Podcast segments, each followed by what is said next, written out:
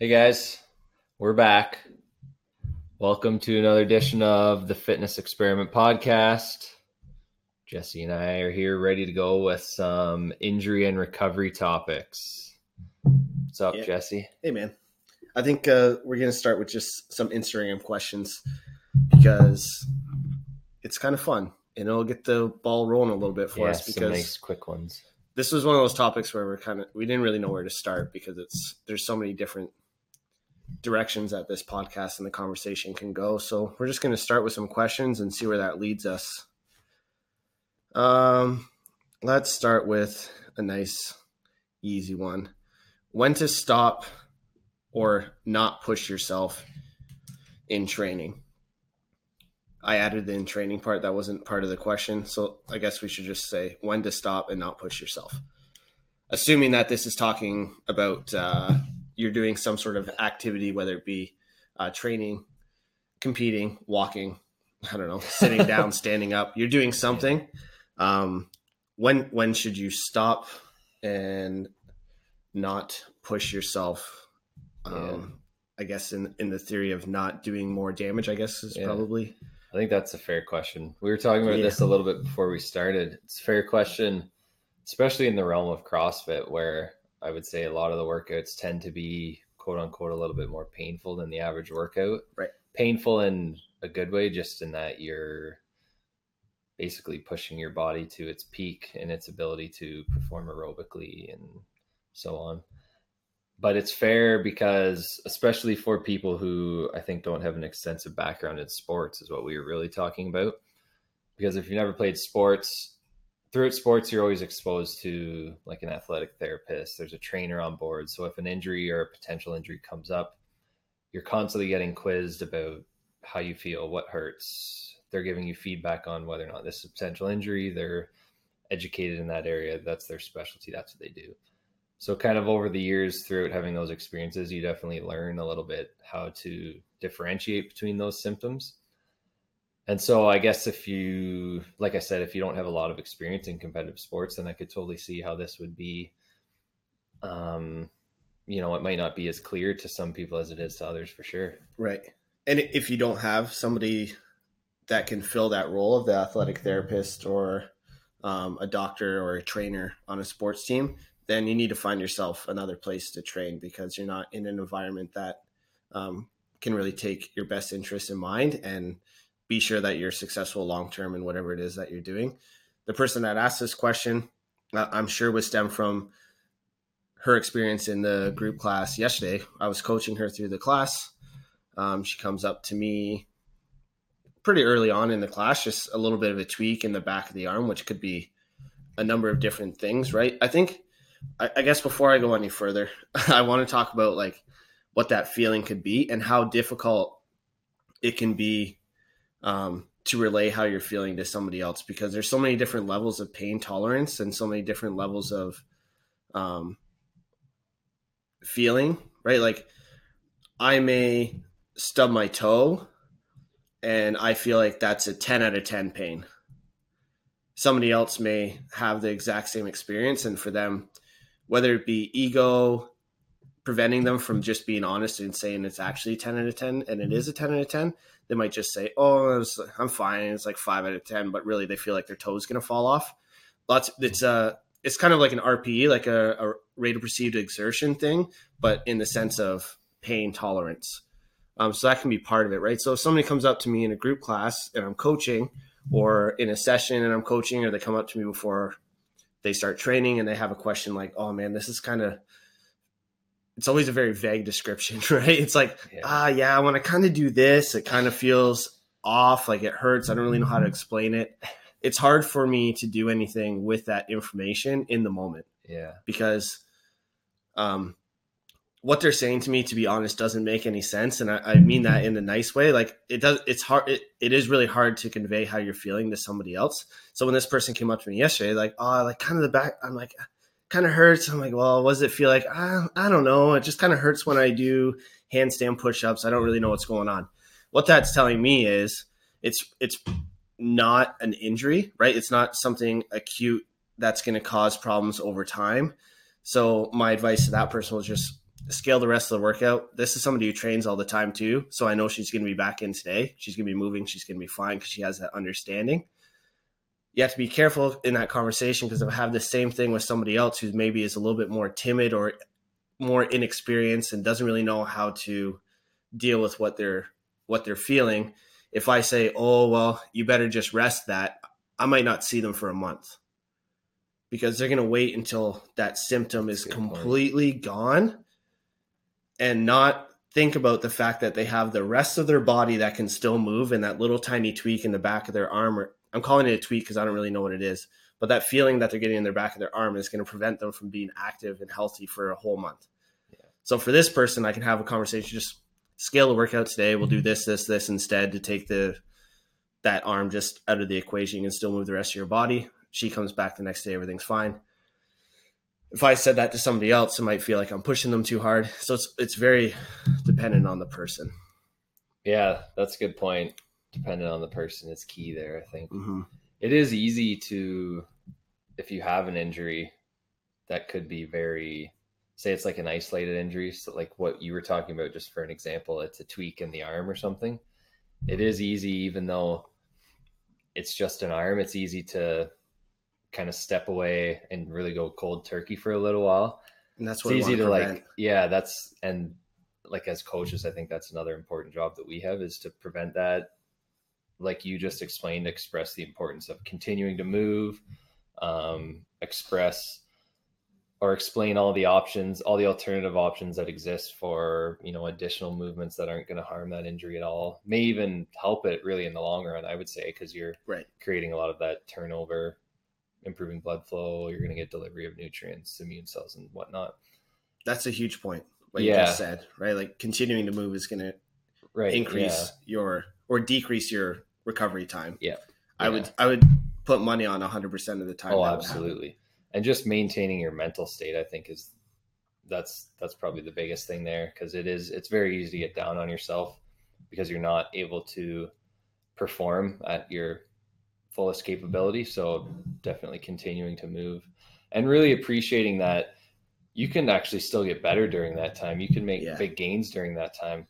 This is, I think this holds especially true for, well, fitness as well. Yeah, like CrossFit, I think it holds true, but definitely maybe even more so for sports where you're usually forced to use like one hand or the other. So, for instance, a basketball player who shoots with their right hand all of a sudden breaks their right wrist, and then all of a sudden they're forced to practice for four or five months with their other hand. Well, guess what? After those four or five months, by working on that biggest weakness, all of a sudden they're ambidextrous. They're going to be able to use both hands, and they just became a 10 times better basketball player. That's one sport, one example, but I think it's important to just kind of reframe your thinking a little and look at how you can actually use that injury as um, you know an opportunity to yeah. grow. Yeah, absolutely. To answer the question in, in a sh- much shorter version, again, the question was when to stop, not push yourself. Um, if it hurts, don't do it. That's a very simple rule. Work in a pain-free range of motion. Um, there's lots of things that you can still do, just like Chett said. Use other hand. If you if uh, this person's arm injury ended up being a true injury, like some sort of chronic injury that has just now onset into pain, um, or an acute injury where there is a little bit of a muscle tear or something going on a little bit further than just a little bit sore.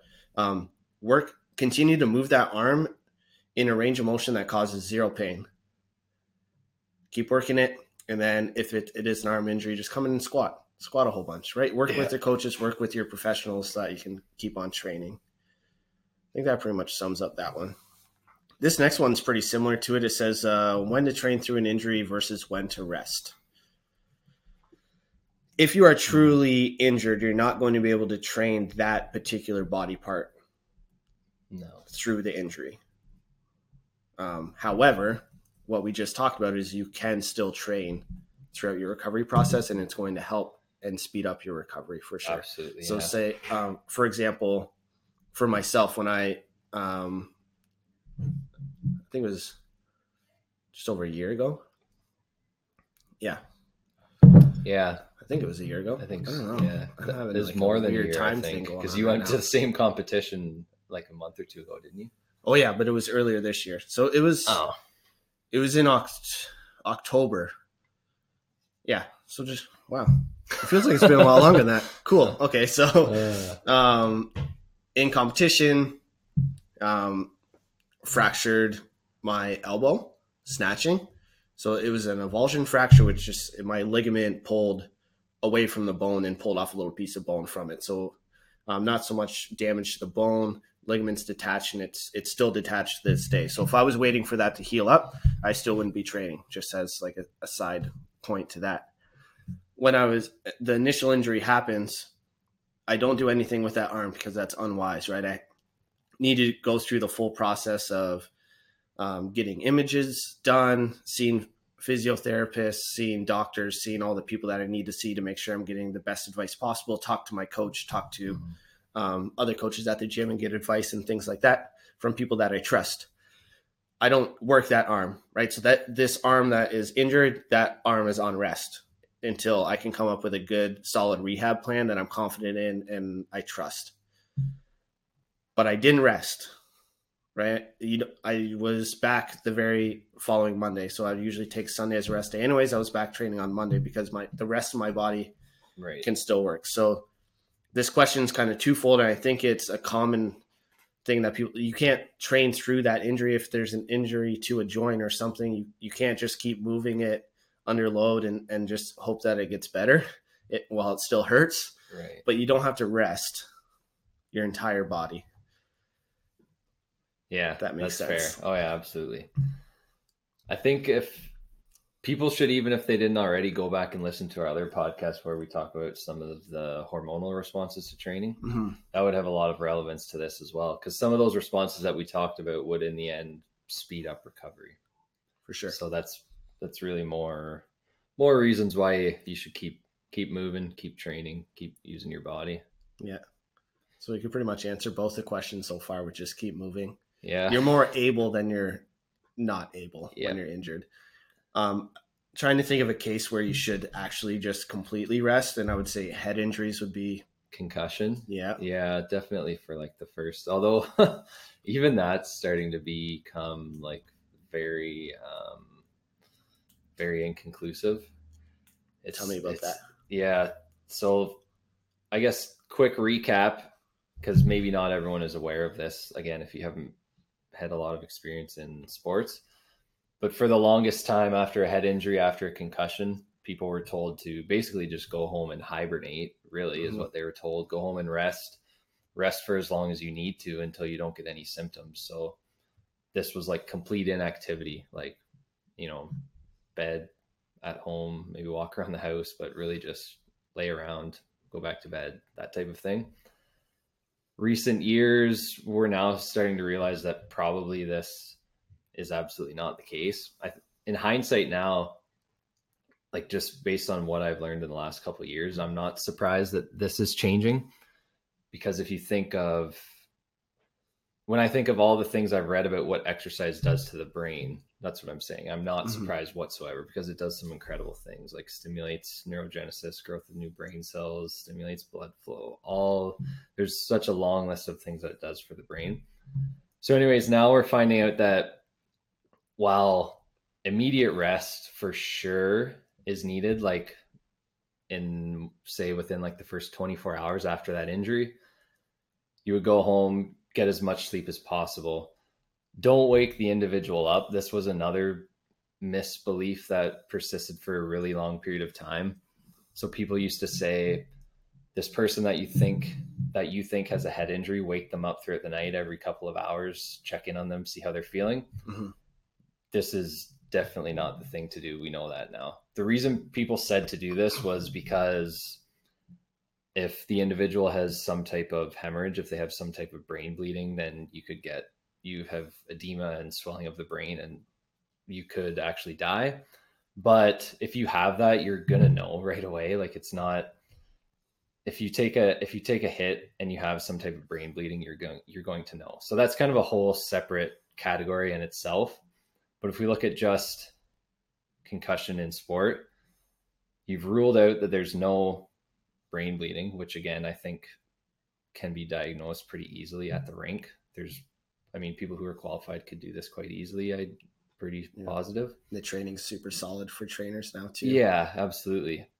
So after this, you would go home and just sleep. Like sleep is, we talk about this a lot. It's necessary for repair and recovery of the brain. So you would sleep as long as you can, unmedicated. That's another important thing.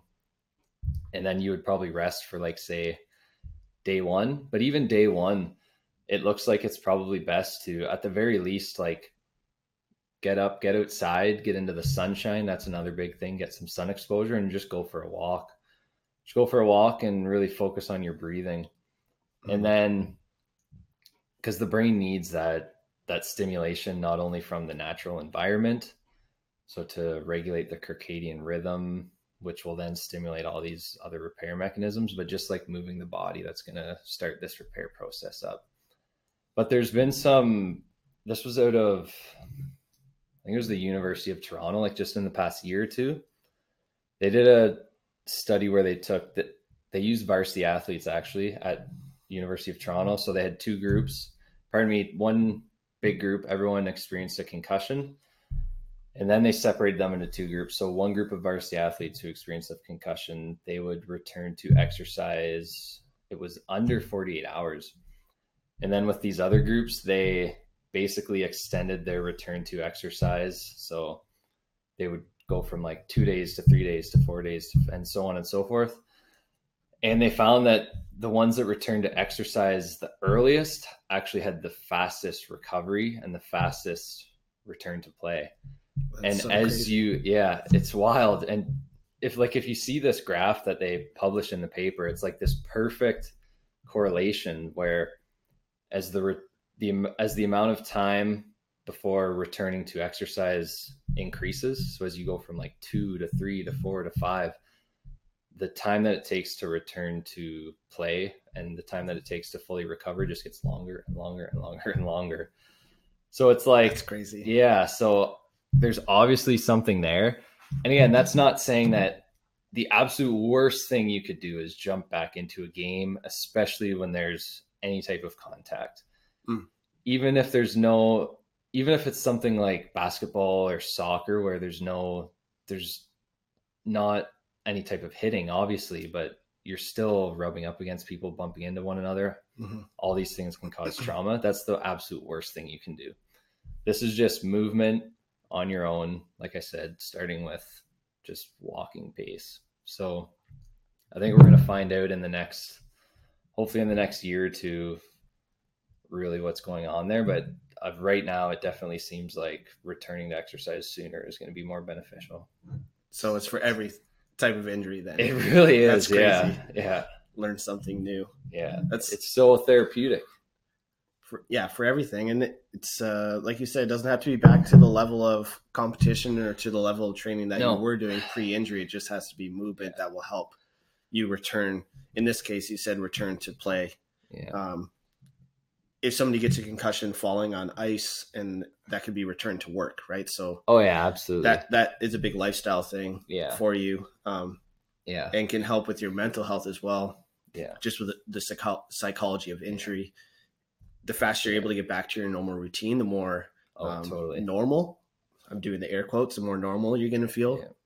Yeah. yeah. Um, and obviously there's a lot of other variables that need to consider that need to be considered like i'm not saying like regardless if you get a concussion jump back up on your feet the next day and get out there. Like there's other things we have to consider.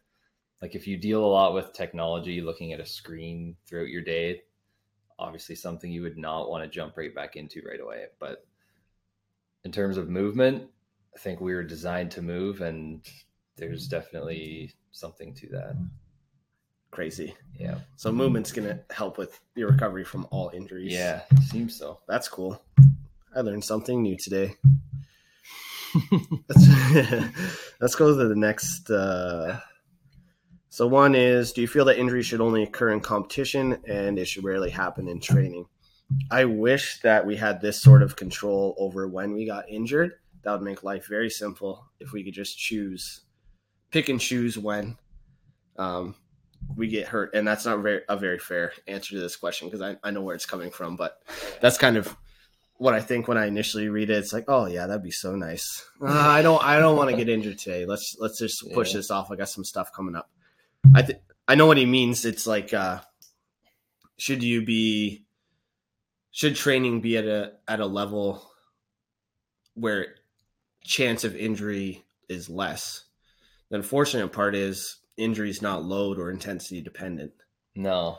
That's that's the tough not. part, right? Like you could you could sneeze and blow your disc out in your back. Yeah. It's it's it's too Yeah, that's right. If it was its time to go, then it's happening, you know, regardless. yeah. So I mean, in a perfect world, you wouldn't get injured in either. Maybe taking a little bit more risk in competition may expose you to greater injury. It's kind of like how many concussions would you see? And I don't know if there's a study on this. I'm just raising a question. How many concussions would you see in a football practice relative Oh, to a, right, a game? Like how many concussions in the NFL occur between like um Monday if they're not playing on Monday between like Monday and Saturday, and how many occur on Sunday where the majority of the fo- football games are happening. I'm not sure what that would look like. I'd- I'd be curious to see if they've if anyone's done anything on that. From that perspective, it's it's safe to as- assume that we would see less head injury in practice because the intensity is going to be a little bit less, but we can't say that it never happens. And Yeah. um, I mean, you hear about top level athletes all the time getting injured in practice or um, out of sport activity because that's just that's life. You can you can get hurt Yeah. doing doing anything. Yeah. I remember when remember Joe Sakic, Yeah, captain of the Colorado Avalanche. I used to love the Avs. He uh well, he damn near cut his finger off with a snowblower towards the end of his career. Oh my god. Or maybe he was was he already retired by then? I can't remember. But anyways, point is things happen. Yeah, Be safe, kids. yeah. Do your best to uh, prevent injury. I mean, let's dive into this from like from like a, a, a training perspective. When you're training, you should ideally be training in a pain-free environment. You shouldn't be forcing yourself to do anything that is causing you pain. Um, so, for example, you make changes day to day based on how you're feeling. Like if you have some sort of chronic issue with your back, and maybe back squats cause you a little bit of pain because typically when you back squat, your torso angle is going to be a little bit more forward compared to a front squat. Right. So that shearing force on your spine is causing you discomfort in any way, yeah. maybe that day just switch to front squats. You'll most likely find once you switch that torso angle and there's less shearing force on the spine that that discomfort will likely go away Yeah. I had that for a long time.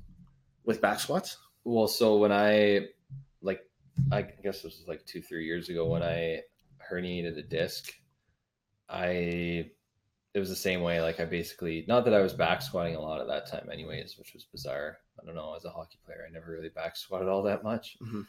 But that's what I found that this was at L4, L5. Whenever I would back squat, I had some discomfort, but as soon as I switched to a front squat, that was essentially gone. So I mean, that's all I did for several years. hmm So It's better to do that than to stop training, Oh yeah, right? And that kind of goes too, back yeah. to our very first question too, right? When to stop Yeah. and when when to. And it's not like like you're not going to be going for a PR or No. ten rep max or anything like that, right? Yeah, just be smart with your Yeah. with your ranges and everything else. Yeah, I think that's a key point too. Is when you're injured, you have to leave your ego at the door, hmm which is very difficult to do at the best of times. But I don't know. That's really that's the simplest way of putting it. I think is leave the ego at the door. Realize that you're focusing on re- rehabilitation. That's your goal, and now is not the time to be to be pushing it. Yeah, and then when you come back to say back squats, don't try a five by five at like ninety percent of your max Right. the first day back. Yeah.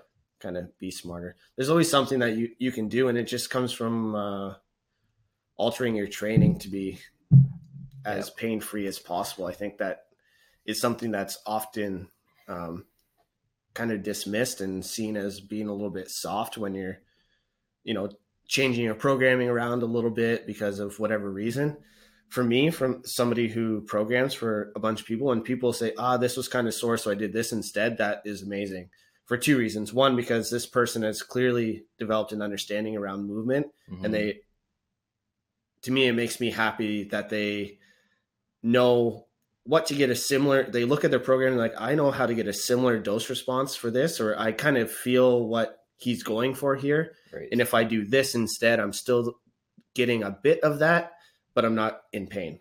Perfect. Do that. I'd rather that than be like, I have back squats. Pro- we'll stick with back squats. Back squats programmed, and somebody's like, "Oh, I did one set with a at like fifty percent for five, and it hurts so I just shut it down for the rest of the day." I'm like, "Come on, right?" Like, I there's so many other things that that person could be doing to move themselves themselves in a in a direction of progress instead of just quitting. Yeah, That would be the difference between training and competition. In this sport, this person does is uh, co- competing in CrossFit right now. So for him, his sport is uh, is CrossFit, and in competition, you don't really have uh, control. Just like any other competition, you don't really have control what goes on. So I suppose another difference could be training versus competition. In training, a lot of the time you have a coach, whether that coach is there physically or more so online, right? Programming you options. There's still constant feedback between you two. You're still being told, you know, what to do basically. In mm-hmm. competition, that goes away. So it's probably so if you your coach could in a way control your ego during training, kind of hold you back, prevent you from pushing it too far, which would further worsen that injury, cause injury. In competition, that's gone, and it's just you and your head. And Mhm. It's a little bit different.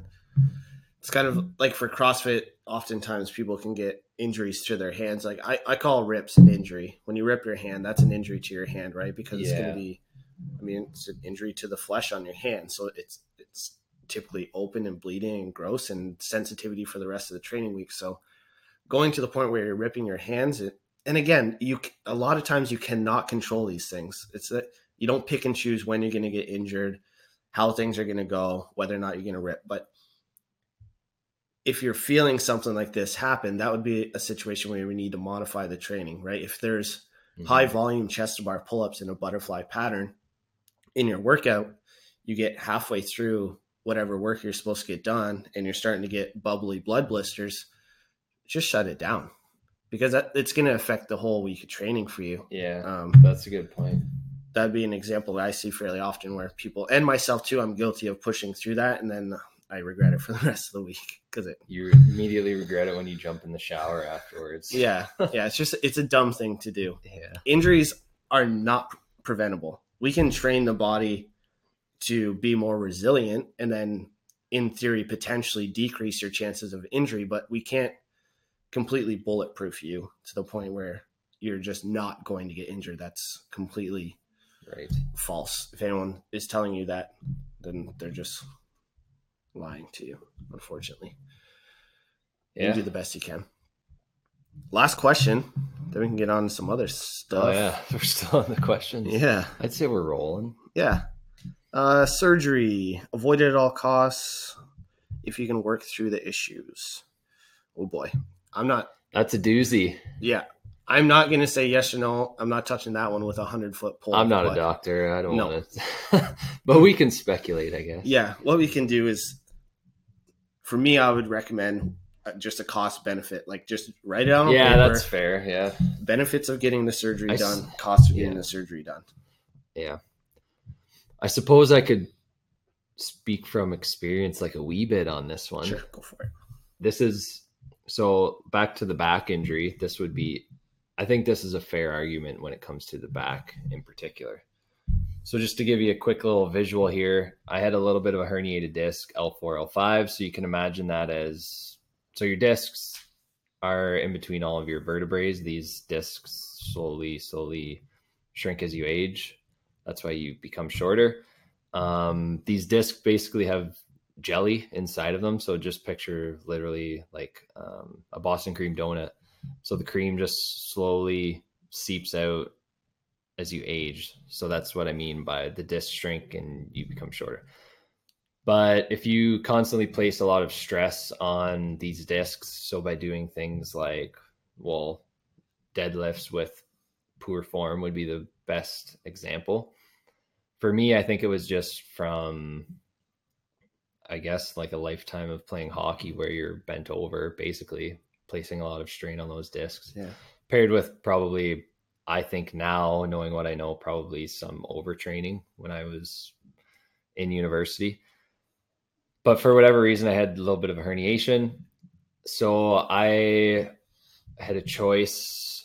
I looked into getting surgeries. It was sort of on, it was sort of borderline being serious enough for surgery. So I kind of had to make a decision whether or not to go forward with the surgery or just kind of go the rehabilitation route. So of course at that time I was sort of again like you said you really have to sit down and look at the pros and cons. That was really hard to do because I just I just wanted to play. I just wanted to get better. I was so sick of the injury and I thought that I really saw the surgery as a it was an easy way out really is what it was. It was a it was a quick fix that i thought would help me get back on the ice.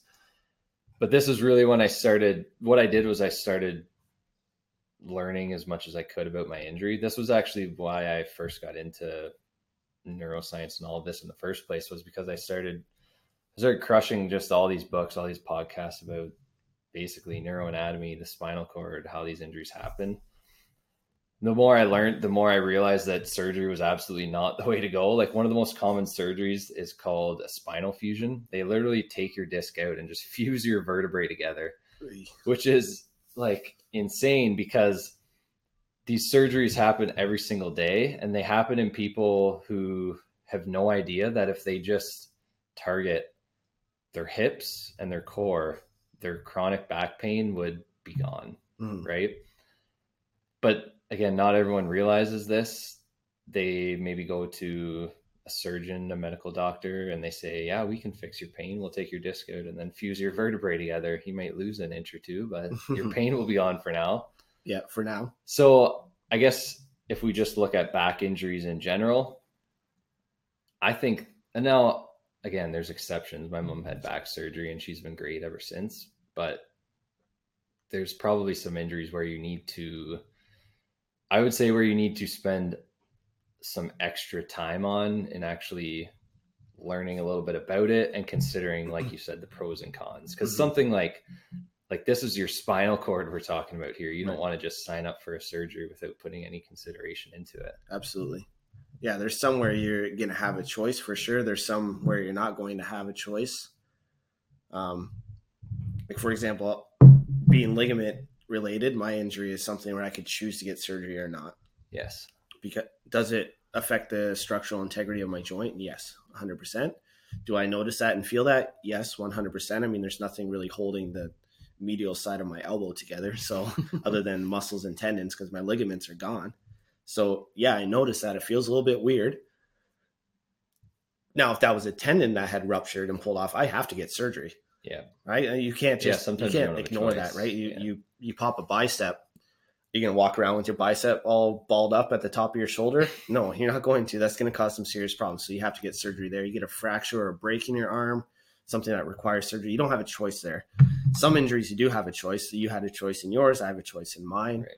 And that comes down to your personal decision and what you think is going to be the best for you at that point in time. Will I never get surgery on my elbow? I'm not sure. At this point, I'm not looking at doing it because it doesn't align with everything that I want to do in my day and what I want, what my prior- priorities are right now in terms of uh, coaching and competing and things like that. Just it, it doesn't make sense yeah. for me to do it right now when it's not really holding me back from accomplishing anything that I want to. Yeah. So you always have the choice, but what you have to do is you have you have to go to the right people and get the right advice from people that specialize in these in that specific yes. thing. Like you did your research and more than one people. person. Yes, that's important. Multiple yeah. um, opinions on things. Right. Like like Chett didn't just make a decision. Uh, I'm not going to have it done. He did it due diligence. He did his research, and then he came to the decision that was the best for him.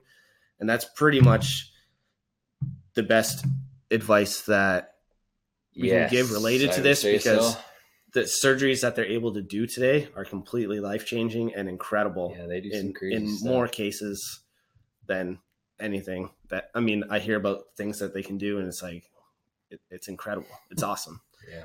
Um, so if that fits you and what you want to get done, then whatever. Now, in terms of injury rehab and things like that because inevitably maybe probably you're going to find yourself hurt at some point in your life um, whether it be a sport injury or something of that yes. nature.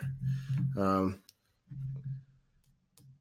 so let's we can kind of talk about how to approach that i guess. I'll i'll kick it off. Personal experience thing again. It's relatively new. Um, again, uh, just the direction of do your due diligence and come up with the right decision for you. Sometimes the advice that you're going to be getting is the advice that is the safest advice for that medical professional to give to you to ha- keep them with a clear conscience and be sure that they're leaving you uh, or you're leaving their office or their practice with advice that's not going to cause any more damage in some cases. So for me, that advice for my elbow was don't lift more than five pounds. And that's a direct quote. Don't lift more than five pounds. And uh, I mean, immediately, immediately I dismissed that advice because that doesn't make any sense to me. Don't lift five pounds. How? Question one. Yeah. Don't lift five pounds with my whole body. I mean, I'm being a dick. I know they no, bent, I know they bent with my elbow. It's true. That cast iron skillet over there on the stove that I cook my eggs in every day is probably like 20, 25 pounds. yeah. So the advice: don't lift more than five pounds. There's no, um, and that's safe. I get, I get why that was the advice. It's not a malpractice on the on the surgeon's part. It's it's a very safe approach for them to take because yeah, he's not going to see me time and time again and, and see me through my rehab. So I get why he said that. And if it was my mom or my grandma going in to see him and he gave them that gave them that advice, that would keep them safe. Right? It's not it's not the best advice, but it's not bad advice by any means. It's not terrible. But I did dismiss that because it didn't make sense for me. Um I mean,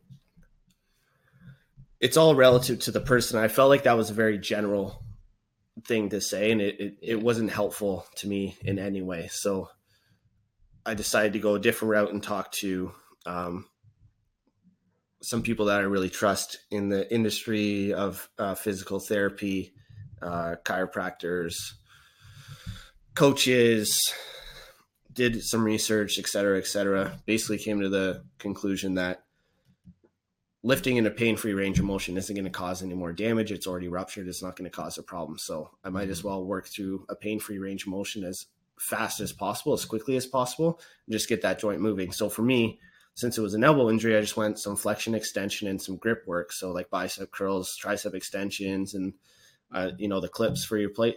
Yeah, for the barbells, yeah. I was just squeezing that thing to get. But that was enough to like get the blood flow going. Now, did I use a five pound dumbbell? to start, yeah, I did, and then it slowly started being able to increase from that. Um, but if the problem that I have with that advice is if I had taken that advice to heart, I could still to this day only be lifting five pounds because there's no follow up on that.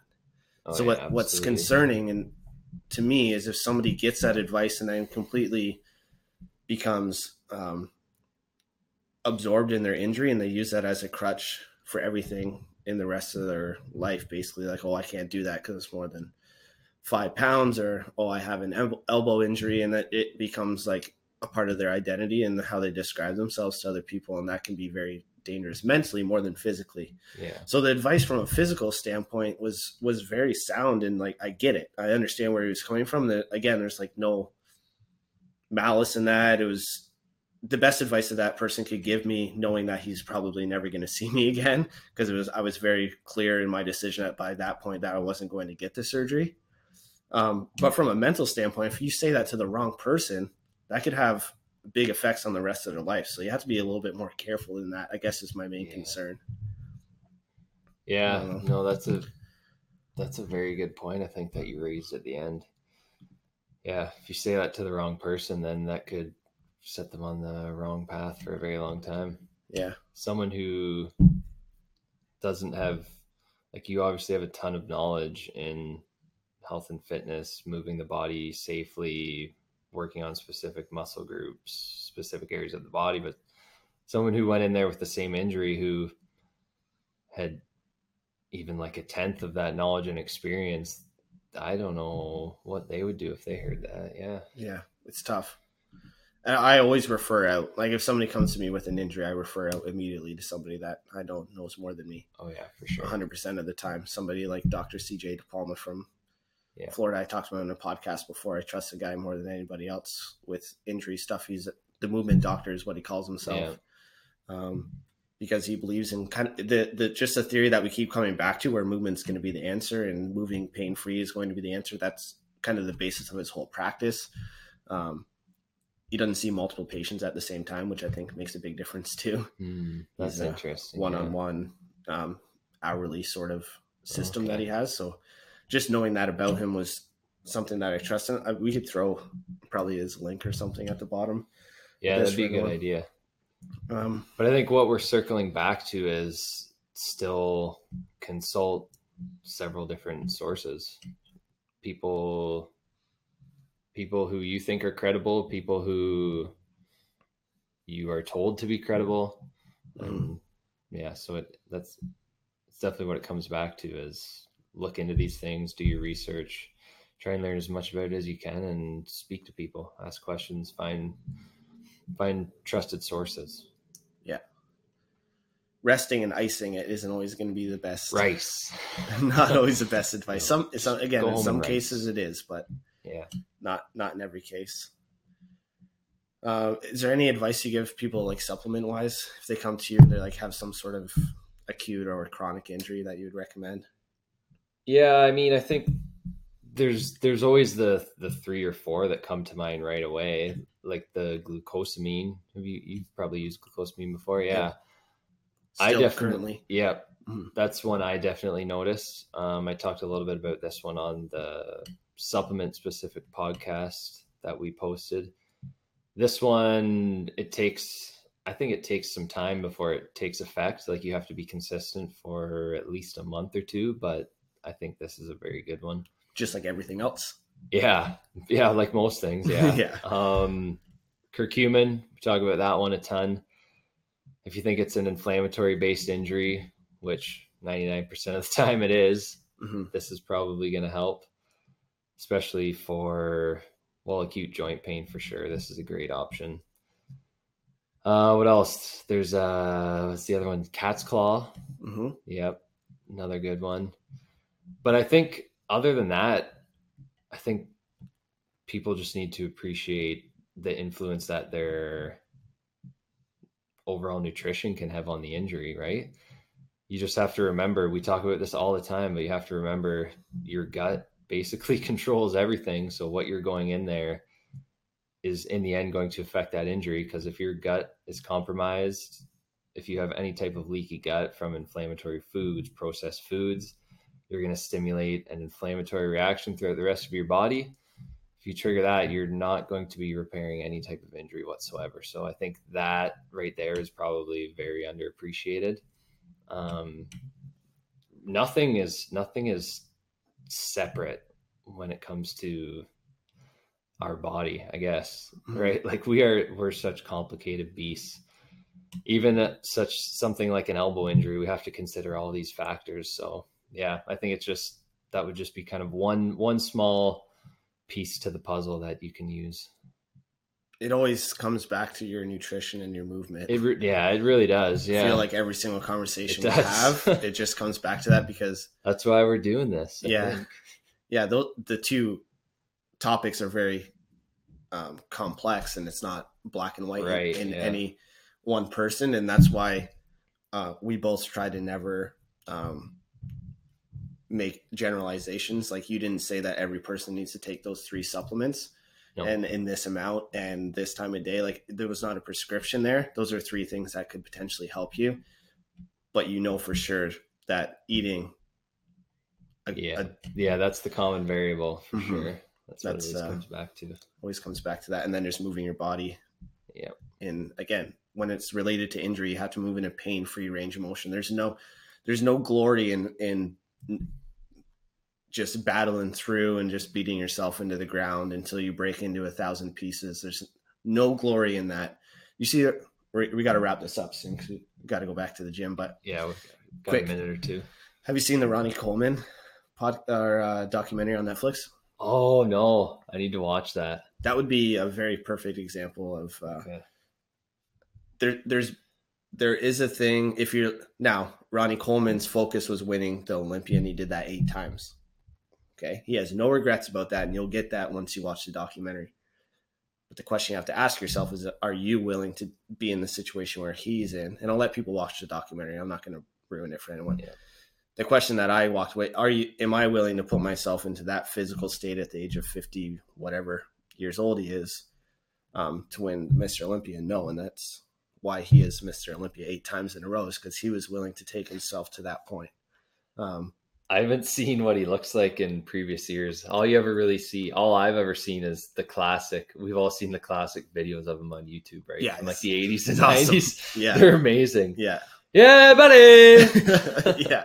so yeah, I'll be so awesome. interested to watch them. Yeah, it's good. Dumbbell pressing like 260 each hand or something. Yeah, something something crazy. It's dumb stuff. Um, now, for him, his mental toughness was what allowed him to train through his injuries and continue to do all those things. Um, again, I'm not saying that was a bad thing that he did. I'm just, I would raise the question of if you find yourself in a situation like that, yes. just do the the pros and cons thing. And if you make the choice to do that, then I mean, he owns it. He, there's no, um, and I think that's the point I'm trying to make with this is he takes full accountability for where he's at and the approach that he took. And I think everyone needs to do that um, when it comes to their own injuries. Mhm. Um, is just do your research, understand what may come of doing something this way or that way, and then just Yeah. make your informed decision. But don't go in blind and just do whatever you want. That's Yeah. that's not going to help.